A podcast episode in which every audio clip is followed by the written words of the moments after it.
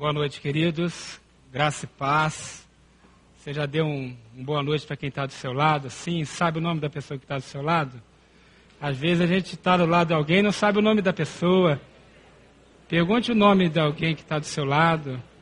Isso, isso. Isso mesmo.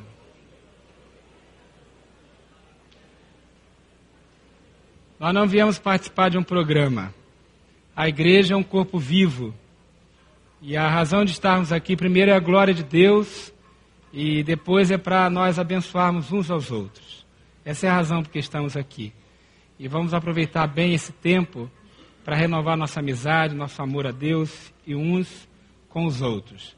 Para quem não me conhece, já que vocês perguntaram o nome um do outro aí, quem não me conhece, meu nome é Ricardo Aurino e eu sou um dos pastores desta igreja. Glórias a Deus.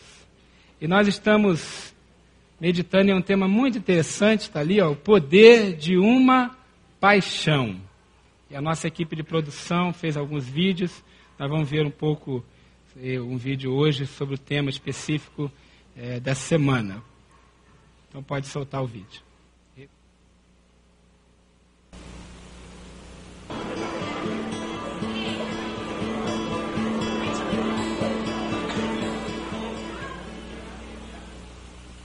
Largar as drogas, deixar uma vida de malandragem, deixar de mentir.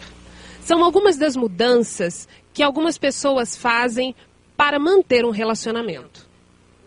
Mas será que alguém pode mudar por um grande amor? Com certeza. O amor é a fonte de tudo. O amor é, é que transforma as pessoas, né? Quando ela entra no nosso coração, principalmente quando você é, invoca o nome do Senhor Jesus, para a sua vida, olha, não tem antídoto que pode mudar uma pessoa que não é o nome de Jesus. Claro que sim. Eu, eu mesmo já mudei para melhor e para pior várias vezes. Pode sim. Pode, porque quando o amor é verdadeiro mesmo, ele supera tudo. Você muda teus conceitos por causa de um amor. Você muda amor de filho, amor de marido, né? Tem vários tipos de amor. Amor ao próximo, amor à convicção. Você muda, tudo muda. Sim, é capaz. O amor transforma as pessoas.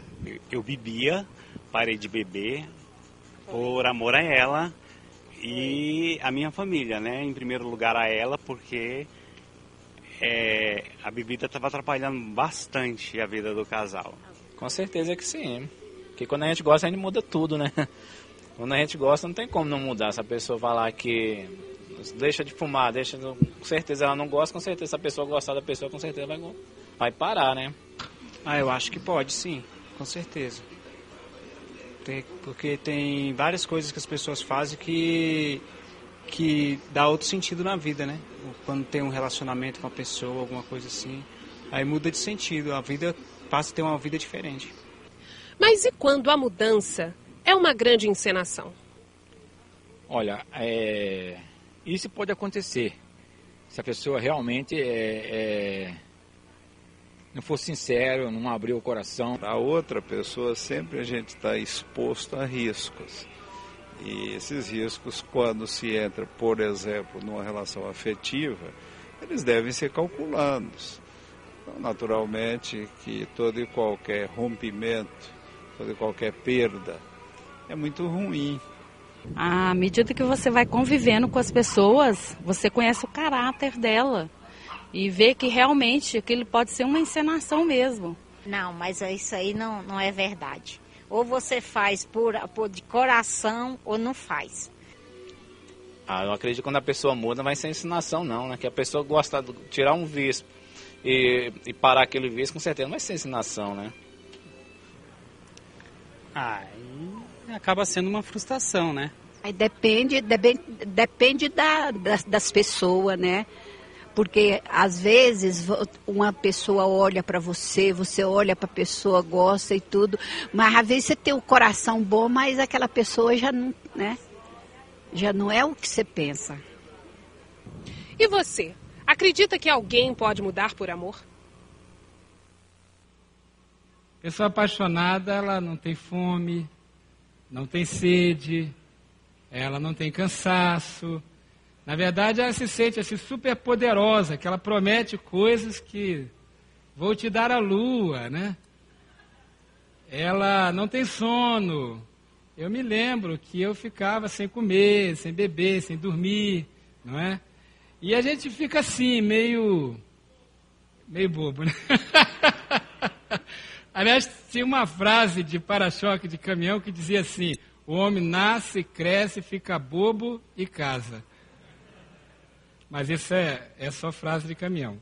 A verdade é que o amor, ele é assim, meio inconsequente. Ele, ele não tem muito juízo. A, a paixão, né, o sentimento forte. Com todo respeito, né, com toda a reverência que devemos a Deus, Deus fez uma coisa que é meio exagerado, assim, quando você analisa o gesto de Deus, é uma coisa que só a paixão pode explicar. Deus ter deixado a sua glória, o Filho de Deus ter vindo a este mundo e morrido por nós, só se explica por uma grande paixão. Não tem outra razão. Deus se apaixonou por nós. Deus se apaixonou. Uma vez o meu filho, quando era adolescente, hoje ele tem 22 anos, quando ele, ele era adolescente, numa daquelas crises de adolescência, ele chegou muito sério para mim e disse assim: Pai, o senhor me ama mesmo? Eu estava fazendo alguma coisa e eu percebi que era uma pergunta que para ele era muito séria. Né? E aí eu parei o que estava fazendo, olhei bem para ele e como é que eu vou responder essa pergunta se eu amo mesmo, né? E aí Deus me deu uma inspiração. Eu falei, Gabriel, eu vou dizer para você o quanto que eu amo você. Se um dia nós estivermos em uma situação de perigo e tivermos que escolher entre a sua vida e a minha vida, já está escolhido. Eu vou morrer por você. É dessa maneira que eu amo você. E aí ele entendeu na hora, não precisa explicar muito mais. E essa é a qualidade do amor de Deus ele decidiu morrer por nós. E esse amor, essa paixão, ela nos libertou. É sobre isso especificamente que eu quero conversar um pouquinho com vocês, sobre liberdade. A liberdade, o resgate que este amor trouxe, ele nos resgatou, ele nos tirou de uma condição de escravidão, de prisão para uma condição de livres. Mas o que é ser livre? Ser livre é não estar preso em uma cadeia pública, é ser economicamente independente, é ter liberdade de expressão, é poder ter oportunidade como as outras pessoas, ou votar. O que é ser livre? É o direito de ir e vir, como diz a nossa Constituição. O que, que é ser livre?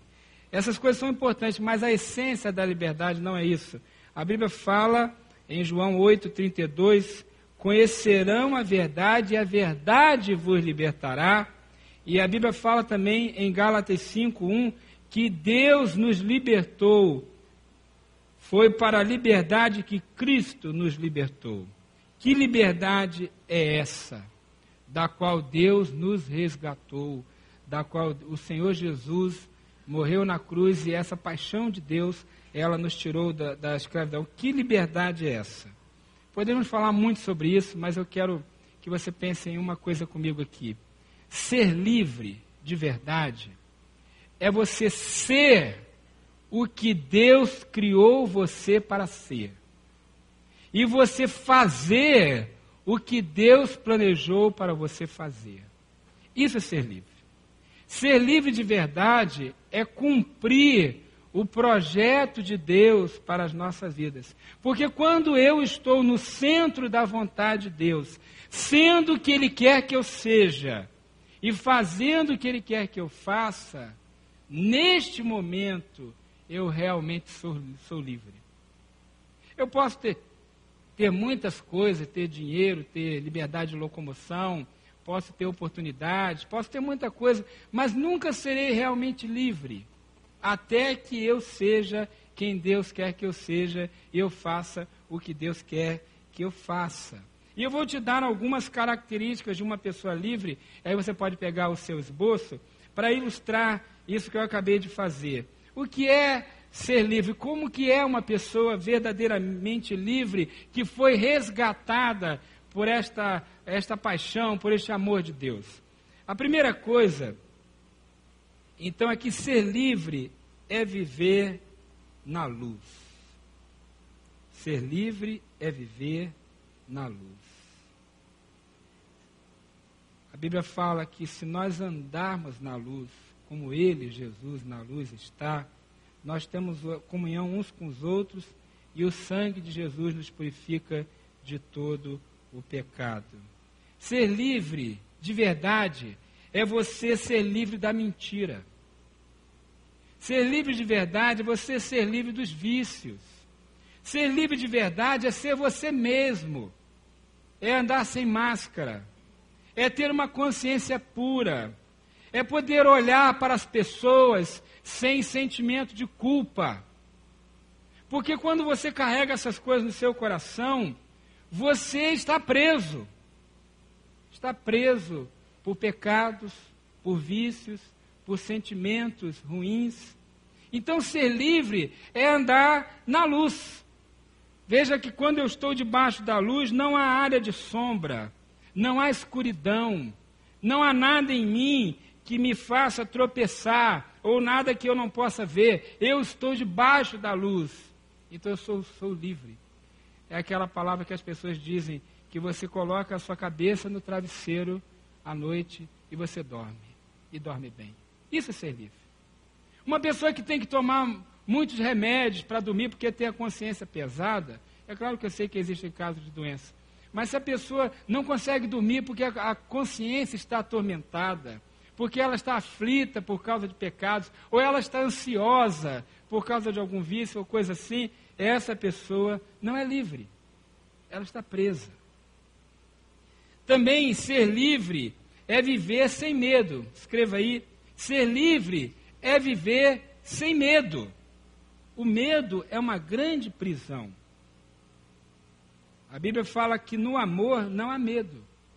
Ao contrário, o perfeito amor expulsa o medo, porque o medo supõe castigo, e aquele que tem medo não está aperfeiçoado no amor. Quando eu era criança, uma vez eu quebrei o um negócio na minha casa. Meu pai era muito bravo, né? nordestino, bravo. E aí, eu, eu somos quatro irmãos homens. Eu sou o terceiro de quatro. O meu irmão mais velho, vendo que eu quebrei o negócio, disse: Olha, vou contar para papai. E aí eu gelei, né? gelei. Falei: Não, não conta não. Não, não conto. Não, não conta não. Aí ele começou a me chantagear. Criança tem essas coisas, né? Aí eu comecei a dar dinheiro para ele, presente. E demorou dias e dias, e eu com medo terrível que meu pai soubesse que eu tinha quebrado o negócio, eu me tornei escravo daquela situação.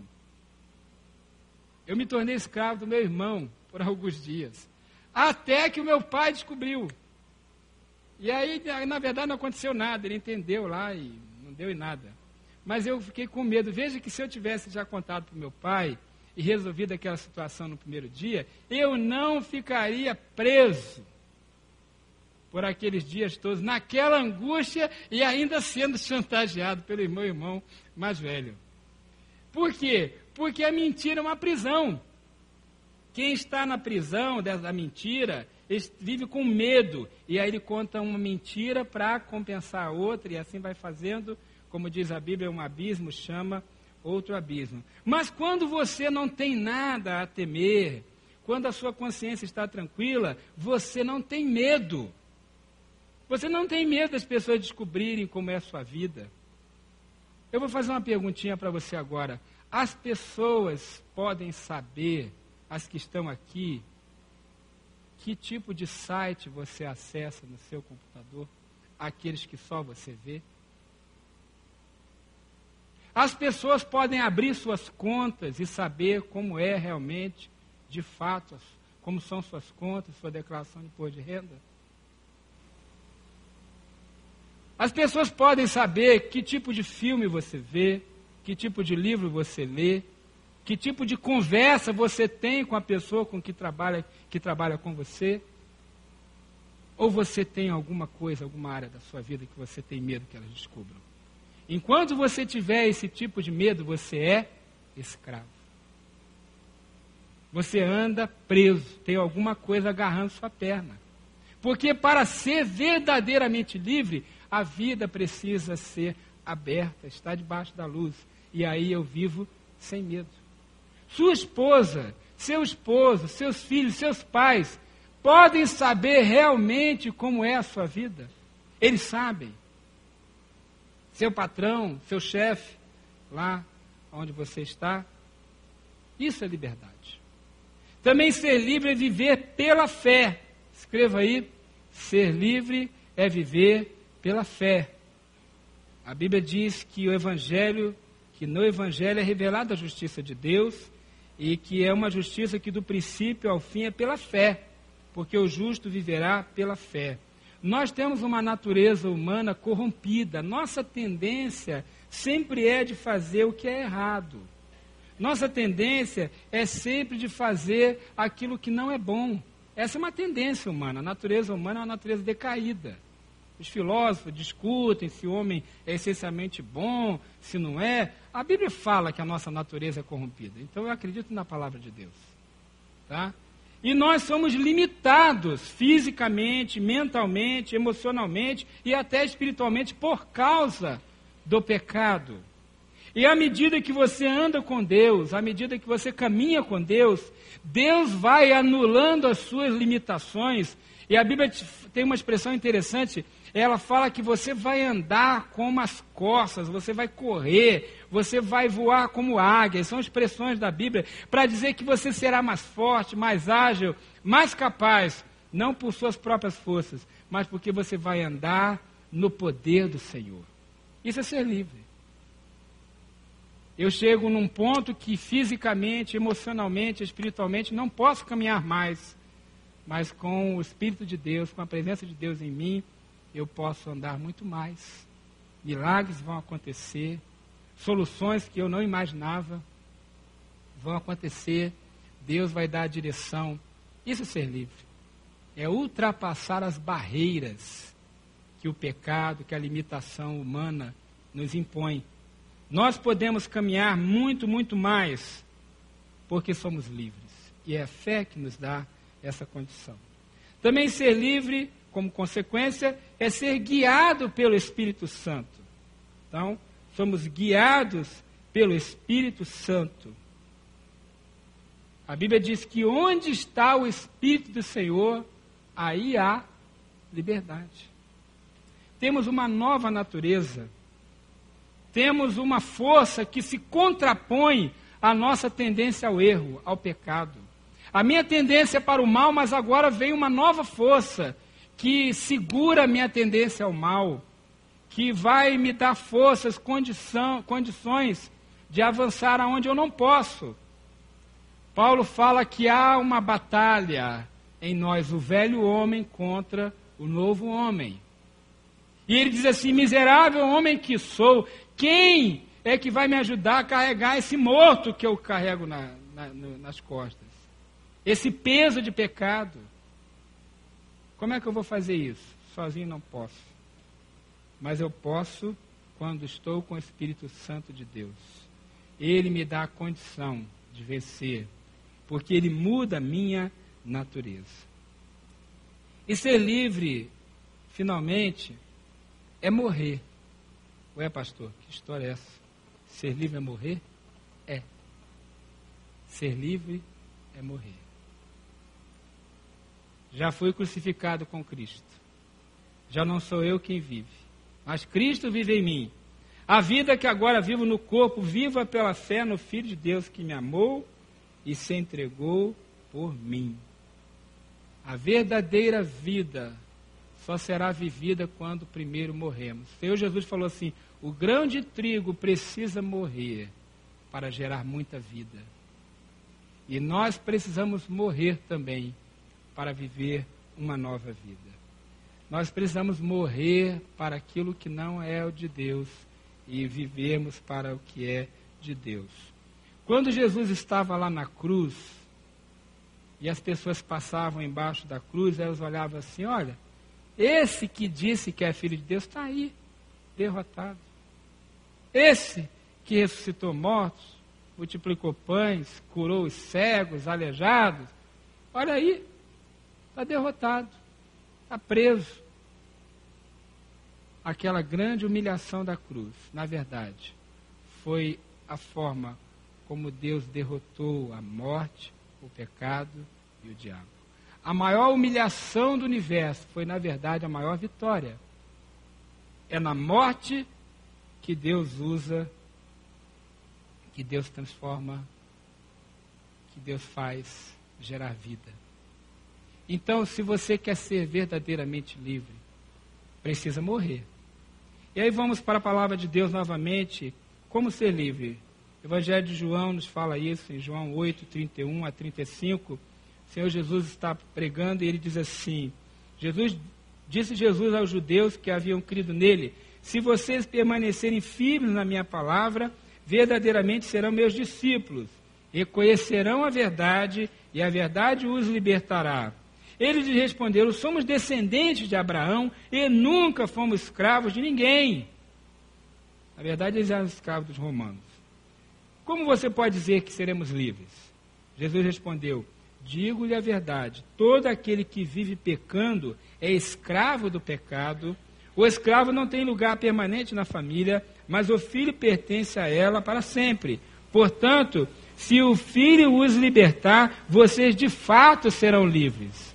Então, o que a Bíblia nos fala sobre liberdade aqui? Para ser livre de verdade, em primeiro lugar, saia da negação. Complete aí no seu esboço. Saia da negação. Eles falam assim: nós não precisamos de liberdade, nós já somos livres. Somos filhos de Abraão. Acontece que eles já viviam no tempo de Jesus há quase 100 anos debaixo do jugo dos romanos. Eles não eram livres.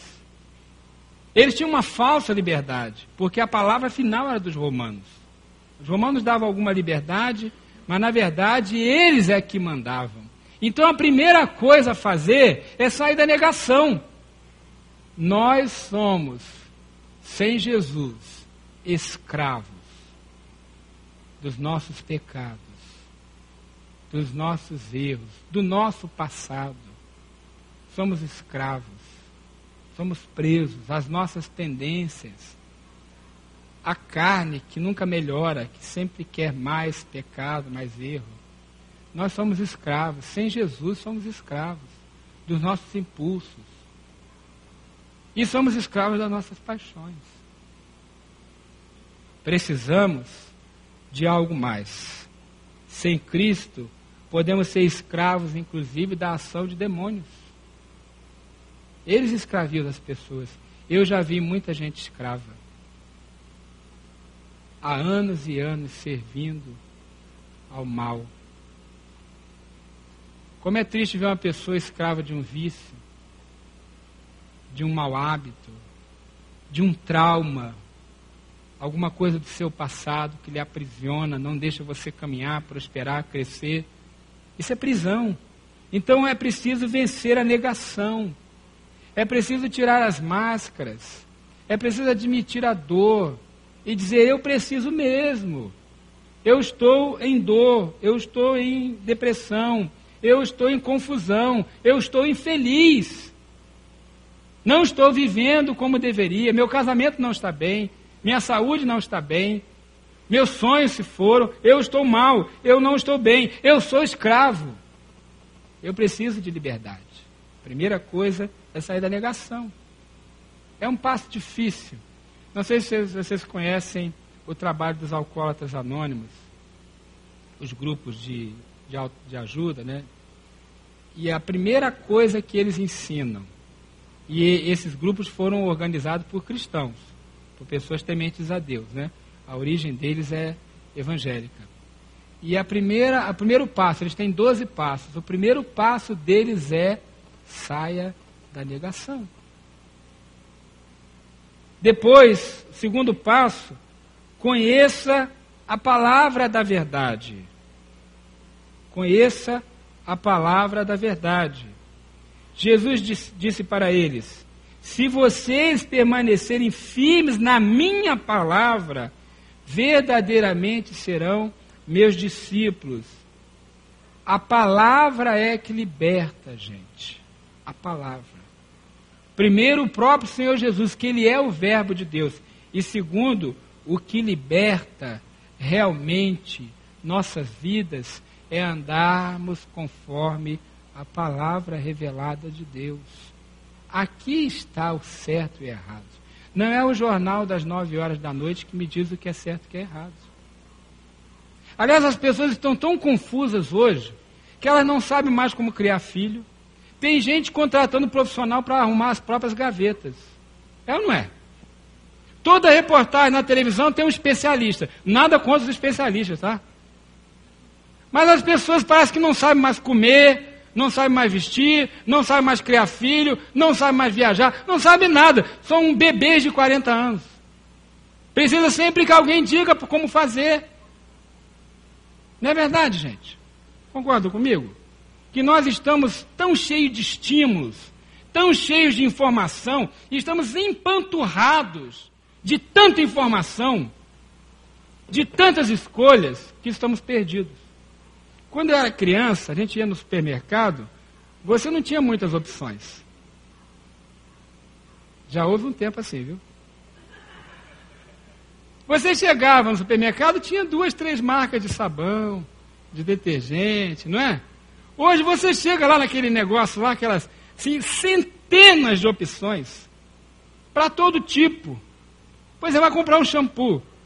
Tem 500 maneiras de, de usar o shampoo, com, com, brilho, sem brilho, com, com aloe, sem aloe, com não sei o quê. Enfim, né, para cabelo tingido, para cabelo seco, seco com tingido, não sei. Então, a pessoa fica assim paralisada diante de tanta decisão, de tanto estímulo. E é, é, é estímulo para todo lado, né? É Twitter, é Facebook, é internet, é o PowerPoint, é o tudo lugar, você tem estímulo. E as pessoas estão meio paralisadas. Eu quero lhe dizer uma coisa muito simples. A decisão final é fácil de tomar. Olhe para a palavra de Deus. Você entendeu? Quando você ficar em dúvida, quando o jornal do horário nobre disser que uma coisa é boa, verifique se é boa primeiro na Bíblia. Quando ela disser que é ruim, verifique se é ruim na Bíblia. A palavra final não é do apresentador que está lá, não é do especialista que falou na reportagem. Ele pode te ajudar? É claro que pode. Quando precisa, eu vou no médico, vou no especialista, sim. Mas ele não diz a palavra final sobre as coisas básicas da vida, as coisas espirituais. A palavra final está na Bíblia. Então eu preciso da palavra. Porque se você não tiver a palavra que é Jesus, e não tiver a palavra revelada em sua vida, você será escravo da opinião dos outros. Será escravo da manipulação que o diabo tem sobre a mídia, sobre os governos, sobre as artes. Ele controla. A Bíblia chama isso de mundo. O mundo aí não é um mundo físico, o mundo é um sistema é um cosmos, é um sistema de iniquidade. A Bíblia fala que nós temos que lutar contra a nossa carne, contra o mundo e contra o diabo, não é? São as três áreas de luta da nossa vida. A nossa carne, nossa tendência para o mal, o diabo e o mundo. O mundo é um sistema onde a mídia, as artes, a economia, os governos estão envolvidos. Então a liberdade está na palavra de Deus. Então, e como consequência disso, aprenda a permanecer em Cristo. É outra coisa para você fazer. Aprenda a permanecer. Essa expressão permanecer, ela vem lá de João 15, quando ele fala que se permanecermos nele, teremos vida, produziremos fruto. Ele fala que permaneceremos firmes. Pastor Carlos Macorde esteve aqui, ele falou sobre isso bastante, né? Ele tem um ministério chamado Permanecer. basicamente é você viver ligado a Jesus e ter em Jesus tudo que você precisa. Mesmo que fisicamente falando você não tenha tudo, mas em Jesus você tem tudo. Você já é, é pleno de satisfação se você tiver Jesus. É viver um relacionamento intenso com o Senhor. Isso é permanecer. Sabe o que é permanecer? É quando você consegue ser feliz com Deus mesmo na hora difícil. Quando você consegue ser feliz mesmo quando estiver doente. Quando você consegue ser feliz mesmo se tiver dificuldade financeira. Quando você consegue ser feliz mesmo que você seja agredido, ferido, magoado, traído. Quando você consegue extrair forças e alegria e paz de Deus. Porque, queridos, não são as pessoas e nem as coisas que nos trazem alegria. Nos trazem paz. Essa é uma outra besteira que se ensina na televisão, que alguém pode me trazer felicidade. Não. Ontem eu fiz um casamento lá em São Paulo. E às vezes, no casamento, os noivos têm, têm a sensação de que a outra pessoa vai trazer satisfação para a vida dele. Existe uma falsa ideia de que aquela outra pessoa vai me trazer plenitude. Deixa eu dizer uma coisa para vocês, principalmente para os jovens que estão aí para casar. Nenhuma pessoa pode fazer você feliz. Você não casa para ser feliz, você casa porque é feliz. Você entendeu? Você não casa para ser feliz, você casa porque você já é. Você está pleno, você está saudável, você está bem. E aí você casa. É claro que a outra pessoa vai te ajudar, vai completar em algumas coisas, mas ela não vai te fazer feliz. Esse é um erro. Outra coisa, coisas não trazem felicidade. Porque existe um negócio dentro de nós que sempre quer mais. Se você anda a pé, você quer uma bicicleta. Depois você quer um carrinho velho, serve, sabe? Aí depois você quer um carro novo. Depois você quer um carro importado, cheio de acessórios, né? Depois você quer um carro maior. Depois você quer uma frota, quer mais. E não para. Não para. Eu sempre quero mais. Essa é a minha natureza. Eu sou assim. Então, onde que eu vou encontrar plena satisfação nas coisas? Não. Eu sempre quero mais. Onde que eu vou encontrar plena satisfação nas pessoas? Não, elas são falhas, elas erram. Elas mentem, elas magoam, elas, elas falham. Eu vou encontrar plena satisfação em Jesus Cristo. E aí eu vou ajudar, eu vou abençoar outras pessoas porque eu já sou feliz. Entendeu? Por isso que a pessoa mais feliz é aquela que serve, que abençoa outras pessoas, não é aquela que é servida. É porque ela já está bem. Então isso é liberdade, permanecer. Também, para ser livre, abandone seus pecados.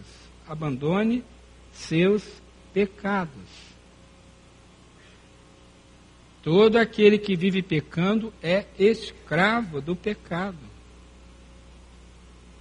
Precisamos nos limpar, nos purificar. Isso acontece quando nós reconhecemos que temos pecados, nos arrependemos deles sinceramente, e há uma grande diferença entre remorso e arrependimento. Remorso é tristeza pelas consequências do pecado, arrependimento é tristeza pelo próprio pecado. Veja João, eh, veja Pedro e Judas. Um ficou arrependido, o outro com remorso. São coisas diferentes. Arrependimento é aquela tristeza interior por ter errado, ofendido a Deus, prejudicado alguém.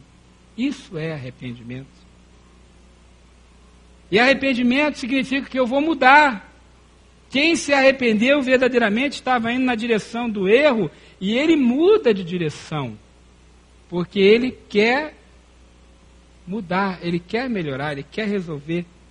Arrependimento é entrega. Eu entrego aquilo que preciso entregar. Aquela área da minha vida que está me prendendo. Aquela área da minha vida que me segura. Quando Jesus fazia o convite para as pessoas, elas sempre tinham que deixar alguma coisa. Os discípulos deixaram suas redes, A mulher samaritana deixou seu cântaro. O cego Bartimeu deixou sua capa.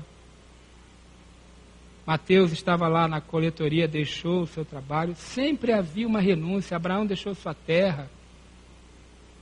Sempre havia uma renúncia. Para ser livre, você precisa abrir mão, renunciar.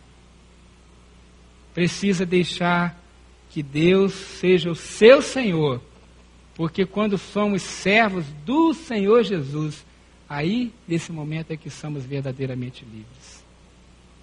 Uma vez eu li um livro que fizeram uma experiência com crianças, colocaram crianças numa praça aberta, uma praça sem nenhuma barreira. E as crianças ficavam todas num cantinho só, brincando, todas no, bem limitadinhas num cantinho só. Elas tinham todo o espaço, mas elas estavam inseguras. E aí delimitaram uma área da praça, cercaram, deixaram aquele ambiente seguro. E aí as crianças se soltaram, elas começaram a correr, a brincar, a pular, porque elas se sentiram seguras dentro daquela proteção que foi dada. Espiritualmente falando, é mais ou menos isso, sabe? Quando você diz assim, ah, eu faço o que eu quero, que der na telha, na verdade você está se aprisionando. Mas quando você anda dentro daquilo que a Bíblia orienta, da palavra, do, do, das regras, dos princípios da palavra de Deus, aí você se torna livre. E aí você começa a se purificar dos seus pecados e começa a viver uma nova vida em Cristo. Então, essa é a liberdade, é abandonar os pecados. E como parte disso, como consequência, entregue sua vida para Jesus. se o Filho os libertar, vocês serão livres. Então precisamos entregar a nossa vida a Jesus. Entregar o nosso coração, a nossa alma, o controle da nossa vida. Entregar os nossos bens, o nosso tempo, os nossos talentos. Entregar tudo ao Senhor e dizer: Senhor, faça o que o Senhor quer. O Senhor agora é o dono, é o Senhor realmente de tudo que sou, de tudo que tenho. Tome conta, faça o que o Senhor quiser. Essa entrega é que vai trazer liberdade. Entrega ao Senhor Jesus. E também faça parte, escreva aí, faça parte da família de Deus, que é a igreja. Porque Jesus termina dizendo que o escravo não tem lugar na família, mas o filho pertence. O que ele quis dizer com isso? A pessoa que é escrava do pecado está excluída da comunhão da família de Deus, ela não usufrui. Até mesmo que ela seja formalmente membro da igreja, mas se ela vive em pecado, ela está fora da comunhão. E viver fora da comunhão é estar excluído da família. Então, quando somos livres de verdade do nosso pecado, nós estamos naquele ambiente de família que é a igreja e fazemos parte, e estamos plenos, estamos felizes, podemos caminhar aqui, podemos abraçar uns aos outros, podemos erguer nossa cabeça, louvar a Deus, levantar nossas mãos, e podemos fazer isso com alegria e paz e consciência tranquila, porque somos verdadeiramente livres em Jesus. E é bom demais. É bom demais ter essa liberdade. Não é? É bom andar com a cabeça erguida. É bom que alguém diga assim: você é um pecador. É verdade. Mas eu já estou livre do meu pecado. Jesus já me libertou. Não tem nenhuma área da minha vida suja, escondida. Eu já entreguei tudo para Jesus, já confessei, já me libertei, já entreguei. Jesus tomou conta de minha vida, eu agora, eu sou de Deus, eu posso ter comunhão, ter paz, esse ambiente aqui. Essa é a liberdade. Esse é o resgate que Jesus nos proporcionou. E ele fez isso por amor. Então eu quero convidar você, você que veio nos visitar e ainda não experimentou isso, você que está aqui, mas ainda não viveu essa dimensão de liberdade, de paz. Eu quero convidar você que seja verdadeiramente livre.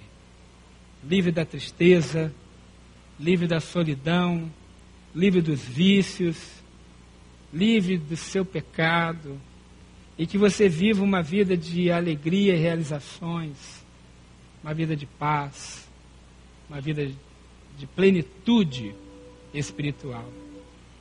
É possível, mesmo nesse mundo tão atribulado, tão complicado, tão difícil, é possível. Eu lhe garanto que é. Já tem vários anos que eu caminho com Jesus. E eu posso lhe dizer não tem nada melhor do que ser amigo de Deus. Não tem nada melhor do que andar com Ele. E às vezes que eu errei, eu disse, Senhor, me perdoe. E ele disse, eu te perdoo, meu filho. Ele me abraçou, ele me acolheu. Jesus não fica lançando nosso pecado no nosso rosto, não. Se nós nos arrependemos de verdade, Ele nos perdoa, Ele nos renova, Ele nos envolve, Ele nos resgata. Seja livre com o Senhor Jesus. Entregue sua vida a Ele. Arrependa-se do seu pecado. Entregue sua vida ao Senhor Jesus agora, nesta noite. Não deixe para amanhã, não deixe para outro dia. Faça isso agora. Receba Jesus como seu Salvador. Eu quero orar por você que está tomando essa decisão. Quero interceder por sua vida. Eu vou pedir só que você faça um gesto de onde você está. Se você nesse momento entendeu essa mensagem e está se arrependendo dos seus pecados e quer entregar a sua vida ao Senhor Jesus, eu quero orar por você, pedir a Deus por sua vida. Então, por favor, levante uma de suas mãos. Tem alguém aqui? Tem alguém? Levante sua mão para que eu possa orar por você. Alguém que diz, pastor, eu entendi. Deus abençoe sua vida. Glória a Deus. Muito bem. Mais alguém? Pode levantar sua mão, não tenha medo não. Tá? Se você está sentindo o Espírito Santo te tocar, que você precisa confessar, precisa abrir sua vida para Jesus, e você quer fazer isso agora, levante sua mão, quero conhecê-lo e orar por você. Deus abençoe outra pessoa, glória a Deus. Lá atrás também mais uma pessoa, glória a Deus. Isso mesmo, o Espírito de Deus está aqui e ele está nos convencendo de que temos que fazer isso. Então levante sua mão e disse, eu quero sim, pastor, quero. Começar uma nova história, eu quero apagar uma área da minha vida que precisa ser apagada, ser tra transformada. Eu quero fazer isso.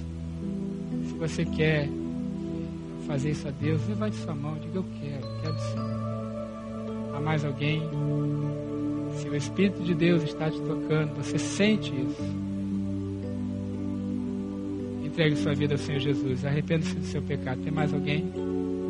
Alguém que está afastado da igreja, quer reconciliar. E disse: Eu quero começar, recomeçar. Estava afastado, agora quero voltar. Tem alguém? Pode levantar sua mão também. Deus abençoe a pessoa ali. Reconciliando com o Senhor, com a família de Deus. Mais alguém? Muito bem. Vou pedir que todos nós fiquemos em pé. E agora a minha palavra também é para você, meu irmão, minha irmã, que percebeu no que eu falei que tem alguma área da sua vida que precisa ser liberta. Talvez você já entregou sua vida para Jesus, mas tem uma área da sua vida que precisa ser liberta, que precisa ser transformada, ser trazida cativa ao Senhor. Então nós vamos orar juntos aqui por essas pessoas que levantaram a mão antes, né? E vamos orar por você também.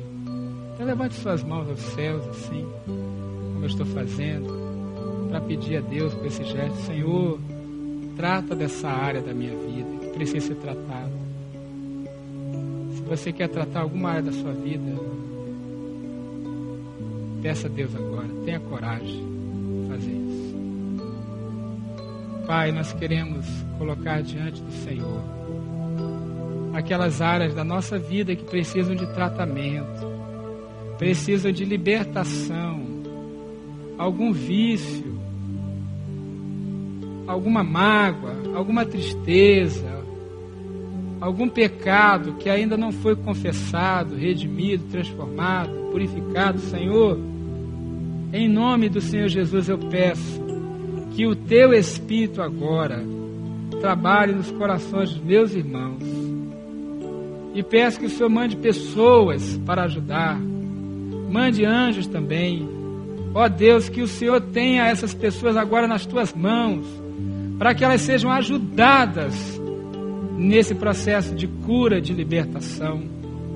Pai, também peço para aqueles que hoje decidiram entregar a vida a Jesus, toma nas tuas mãos, Senhor, essas vidas preciosas pelas quais Jesus morreu na cruz. Senhor, que comece uma nova história, uma história de vida, de graça.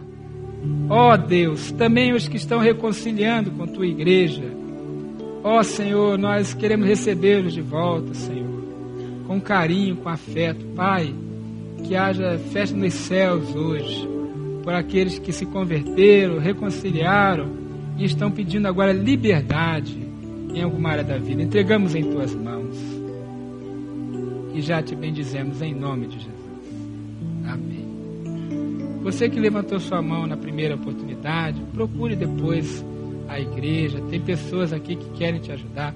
Podem sentar, tá? Aqueles que tomaram a decisão por aceitar Jesus. Nós temos conselheiros, pessoas que querem conversar com você, é, te oferecer uma literatura, uma palavra, tá? Ajudar você nesse processo que você está começando agora. Que Deus abençoe a todos e nós possamos guardar no coração essa palavra do, da paixão do Senhor Jesus que nos resgata, que nos, nos liberta. Amém.